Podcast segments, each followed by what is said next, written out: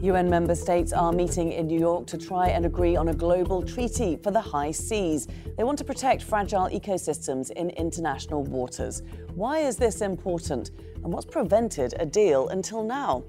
I'm Laura Kyle, and you're listening to the Inside Story podcast, where we dissect, analyse, and help define major global stories. Well, let's bring in our guests now. In New York, we have Jessica Battle, Senior Expert on Global Ocean Policy at the World Wildlife Fund. In London, Daanish Mustafa, Professor of Critical Geography at King's College London. And also in New York, Will McCallum, Head of Oceans at Greenpeace UK. Will is also head of Greenpeace's delegation to the UN in New York. Very warm welcome to all of you. First, I think it's important to address the fact that we're talking about half of our planet left currently unprotected. Uh, it's an incredible amount. Will, why is it so important to change that? It's so important to change the status quo because uh, we're, we're seeing that threats to the ocean are only increasing. We're seeing threats like overfishing, like illegal fishing, like deep sea mining, all continue to increase and very little action being done to actually protect the, the, the biodiversity out there on the oceans. And I suppose for people sitting back on land, they might wonder, well, why, why does ocean protection matter for me? And, and I'd say, well, all of us depend on a healthy ocean to help regulate our climate, to absorb carbon, to keep us more resilient to the impacts of climate change. But also, more than 3 billion people around the world depend on the ocean for their primary source of food. So risking that food security through political inaction simply isn't good enough. And that's why we're here at the United United Nations this week campaigning for a strong treaty to be agreed. Mm, we'll certainly talk more about that treaty in just a moment. Daanish, just before we do, I mean, this is a part of the world that not many of us get to see, let's be honest. Who does go out there? What sort of activities do we see out on these high seas? Well, there are very few uh, countries in the world that actually have the capability to undertake deep sea mining. It used to be the United States was the only country until the 1990s that had the capacity to go out in the high seas and undertake deep sea mining. Uh, maybe Japan right now has developed that sort of a capability, maybe a couple of other countries, but United States can, continues to be the largest player in the game when it comes to deep sea mining. Uh, in fact, practically the only player that is out there. Uh, so when you're really talking about regulation of the high seas, what you're really talking about is a handful of extremely powerful technologically advanced countries, United States being at the at the forefront of that. So the question of regulating deep sea mining is probably um, intricately connected to domestic politics within the United States, where it becomes uh, politically feasible for an administration uh, to forego an almost exclusive uh, capability that they have to undertake the kind of activity that this uh, treaty is trying to regulate. I mean, uh, Mozambique or South Africa or Pakistan or Bangladesh would happily sign the treaty because they don't have the capability to go out in the uh, uh, in the high seas and undertake the kind of mining activities. When it comes to deep sea fisheries, again, there are a handful of countries that actually have the factory uh, boats uh, which have that sort of a range to undertake deep sea blue waters fishing uh, chief amongst them would be again United States, Canada, uh, Norway, Iceland, uh, Japan, uh, Taiwan, uh, Korea, and there may be a few others that uh, the other participants are probably mindful of and, and know of. So again, this treaty really is about a handful of countries that can actually do something in the high seas. Mm. So obviously there was a there was a reference in the in the in the clip that you ran earlier that there are some countries which think they are powerful enough to not worry about the rest of the world. Well, let's name the powerful ones. Right. Who don't think that it belongs to the rest of the world, and since they're the only ones who can get to it, I mean, Jessica, right let's, let's just uh, bring you in at this point because quite quickly we uh, Daanish has honed us in from a global treaty to just a handful of perpetrators. So why don't we just make this a domestic issue and and hone in on these these few powerful countries? Why does it have to involve the whole, whole world? Well, because the, the United Nations Law of the Sea Treaty, which is the one under which this treaty is being negotiated, um, actually has 165 parties, I think. Uh, it's a uh, it's a pretty uh, global treaty, and as you said in your introduction, the high seas belongs to everyone. So we cannot allow only a few countries to exploit uh, these vast areas that have so many benefits for so many people and so many countries' economies as well. Uh, so that it is very, very important that, that almost all these countries become, if not all, become parties, members to this treaty when it's finalized, so that everybody is covered by it and all activities are covered by it. Um, it we, we believe, and this is also what uh, Guterres said, the Secretary General of the United Nations, in, in the clip in the beginning, that the ocean beyond national jurisdiction is really the large, the, the last tragedy of the commons, you, you might say. Mm um, it, it really is somewhere where uh, those who can have been exploiting it to the benefit for them, but really at the detriment of, of all of us and, and all of our children's futures as well. So um, we, even though it's of course only a few countries who today have the ability to go out there, um, and what they do is that they subsidize, for example, their high seas fishing fleets tremendously. Uh, it's very expensive to to operate on the high seas, um, and and they they catch too much fish. They destroy important uh, habitat, a living space for many um, marine creatures. Um, and they also uh, catch a lot of important species in bycatch, such as uh, iconic species that we have, attribute cultural or other values to, like large whales, for example, so turtles. Mm. Um, so really, yes, that it's a, a, few countries who have activities there, but it's all of our interest and responsibility. And well, we know that countries like Australia, New Zealand, blocs like the EU are in favour of this treaty. What about places like America, Japan? Are they on board with it? Over the last uh, round of negotiations that took place in March, we saw that many, if not most countries, were in favor of concluding a treaty. The question is really how strong will that treaty be? And for us as Greenpeace, as uh, environmental campaigners, and I'm sure I share this with others on the call, for us, the success of this treaty and its strength will be determined on whether or not it has the power to protect areas of the high seas. Can it actually put areas of the high seas off limits to some of these destructive industries we've been mentioning. If it can do that, then we'll consider a, a, a, strong treaty. And it remains to be seen how hard the EU in particular are willing to push for this. We're mm. really worried at the moment and entering into these negotiations in quite a, a tense place, wondering how far will, will countries that have previously been supportive be willing to compromise.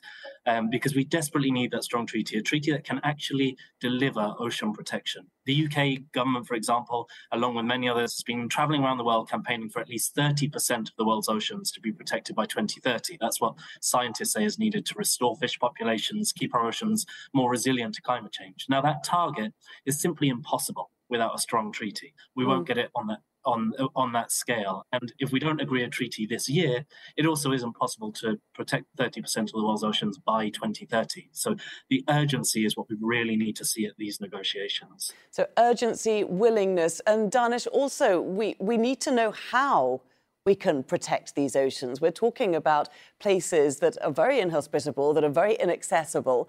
How do we actually police these high seas?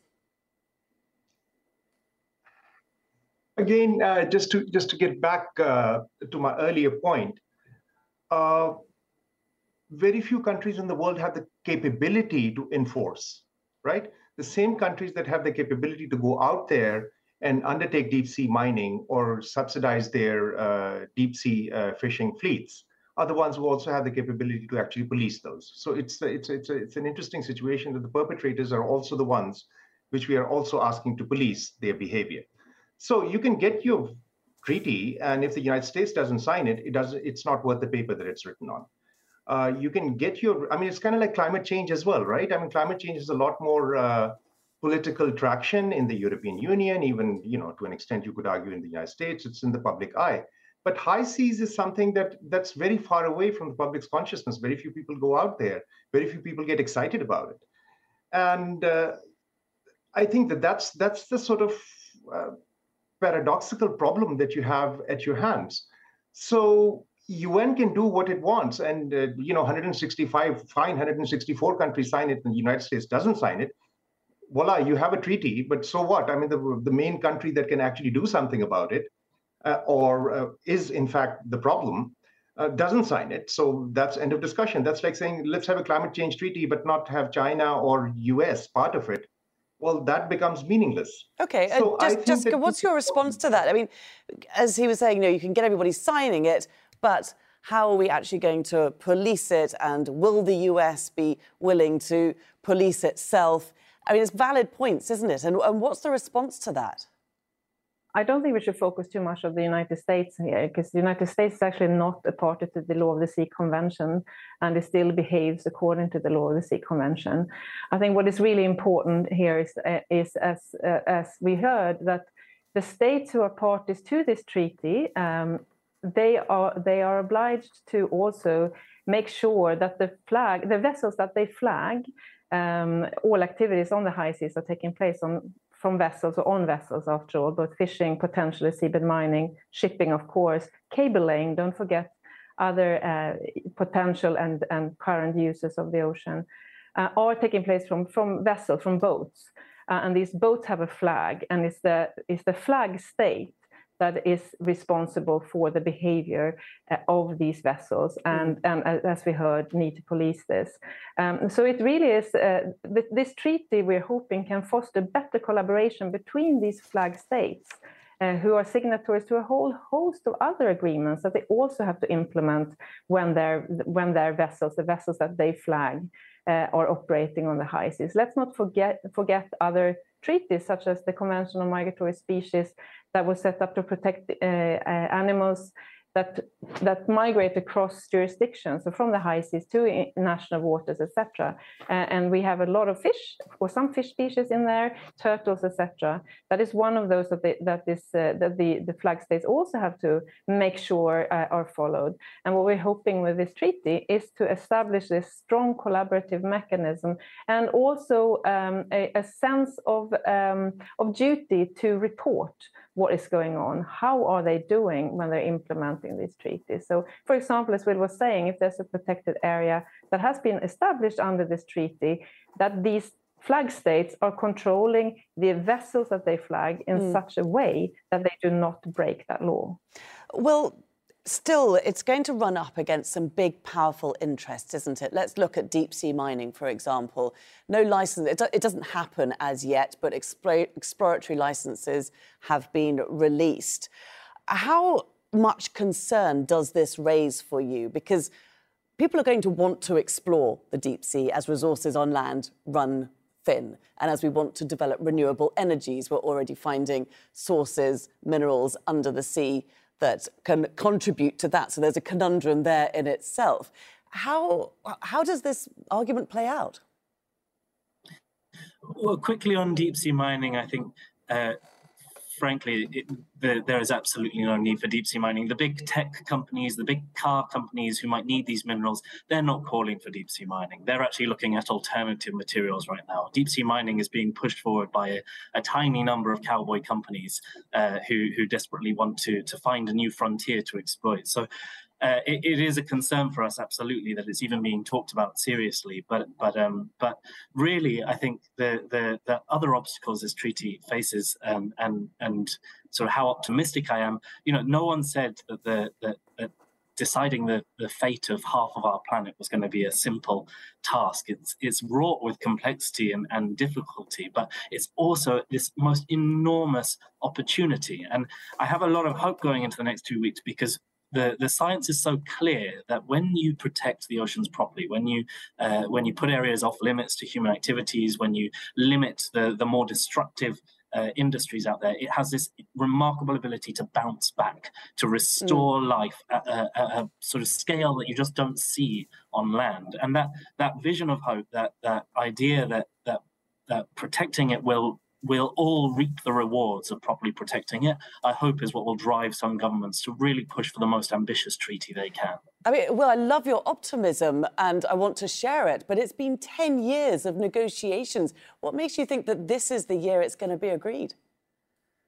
So some very powerful countries in the room right now are saying this year is the year. We've seen we're seeing the EU come out as a bloc saying we have to see a treaty this year. We're seeing other negotiating groups uh, like the Pacific Small Island Developing States, like uh, like the Africa Group, also saying this year is the year. Ultimately, governments don't want to be sending delegations to New York year in year out to debate the future of half our planet. They want to they want to see a result. But it is very disappointing not to see ministers from those countries here. That would really send the signal that this is a political priority. So, if in the first few days we're seeing these talks are, are replicating the same cumbersome bureaucratic processes as before, then absolutely we're going to be writing to ministers around the world to say, you have to get here now. You have to come here and make your voice heard and make delegations know that this is a political priority to conclude. Mm. It isn't easy. Of course, it's not easy. 165 countries agreeing anything is isn't easy, but we do believe that that we've put in all of this groundwork for many years, and governments here are really ready to agree. They want this. I'm just wondering, Will, whether you find that it's already been watered down, because we have a, a graphic we can show you um, Greenpeace and the University of York released a study in 2019 on how the oceans could be protected by 2030. Now, the areas in orange show the high seas that are protected now. And as we said earlier, it's about 1%. And this is what 30% would look like. That's the amount that we're focusing on. They say it is possible to safeguard a full spectrum of marine life without disrupting fishing and commercial activities. Now, that 30%, it was brought down from 50%. Daanish, do you think 30% is, it's never enough, is it? But is it okay? Is it viable? Is it possible at this stage of the game? I, I'm I'm no technical expert on fisheries, and I, I, I can't really argue whether 30% or 35% or 25% or what, what, is a good number for that. Uh, the important problem I'm trying to, and I'm not against the treaty. I think mm. the treaty is a wonderful thing. It happens, and I hope that the optimism is well placed and, and it does come through. Uh, my view is, for example, uh, it was just mentioned by one of the uh, participants, and forgive me, I'm not very good with remembering names, that uh, flagged uh, ships are the countries that flag a ship are responsible for the behavior of those vessels. Now, reality is a vast majority, and I, am happy to be corrected if I'm misinformed on this count. Vast majority of the high seas fishing fleets are actually flagged by Liberia and uh, Panama and these small countries out there, which are basically flags of convenience. Which basically means that there are, I mean, Liberia is not going to go out there and police a fishing trawler in the Pacific and and and uh, uh, modify its behavior. The other important uh, point that has just been raised is that the law of the sea is not subscribed to by the United States. Uh, again, well, therein is your answer. Uh, countries that have the capability to actually have high seas fishing trawlers, fishing fleets, the countries that have uh, deep sea mining may very well be a very minor part of the picture at the moment. In the future, what happens, I don't know. Uh, those are again problems of these major countries. And I think that uh, I can I can understand the why colleagues are hesitant to name names or to focus on any one country or the other country, but that's not going to change the reality of the incredible power that a few countries have uh, to create a problem and then to control the problem. And without those, uh, I mean, no one said that uh, Senegal is a problem. No one said that South Africa is a problem, or that I mean, within the territorial waters, there may very well be. But with high seas, there's a very small cast of characters. Mm. And unless we focus on those, uh, you know, pious declarations that it belongs to all of us. Okay, and, I can just see Will wants to jump, jump, to jump in there. Just let's let him jump in. Yeah, I was just going to say yes. Yes, it is a small number of countries that are creating the problems, but it is far more countries who are feeling the impacts, and yeah. that is why we need these multilateral processes. It's to help those countries who might not have the diplomatic power as a single entity by creating these multilateral treaties that that that that uh, really deliver a, a, common good. So, whilst there might not be some individual countries creating problems signed up, perhaps the United States won't ratify this treaty. But countries like Spain, who have one of the largest high seas fishing fleets, who have been lobbying the European Union for a weaker position on fisheries, they will be bound by it and they will stick to it. The same okay. goes for France, who also have a very large international tuna fleet. They will be bound by it. So there are many countries that are active on the high seas who will be bound by this treaty. And also, huge trading blocs like the European Union can, in fact, through trade agreements, keep other countries to the, the, the, the, confines of these treaties, to the rules of these treaties. So whether or not a country ratifies it, there are still other mechanisms by which countries can okay. be held and, to multilateral and Jessica's treaties. Uh, wanting to join in, jump in as well. Yes, thank you, and, and, thank you, Will, for that. Uh, I think also what we have to remember here is that this treaty is not being negotiated in isolation. There are, as Will pointed out, there are other treaties. There are also a lot of agreements that governments have signed on to because they have understood that we have a planet that is ailing and that we need to do something about the way we treat this planet. These are the sustainable development goals, for example. Now, these are not legally binding, but they are an aspiration of the international community to make sure that all states uh, either reduce their consumption because they consume too much or are able to partake in a sustainable development in, in, in uh, sustainably stewarding the resources we have to our disposal without uh, further deteriorating the marine, marine and, and the natural environment at large.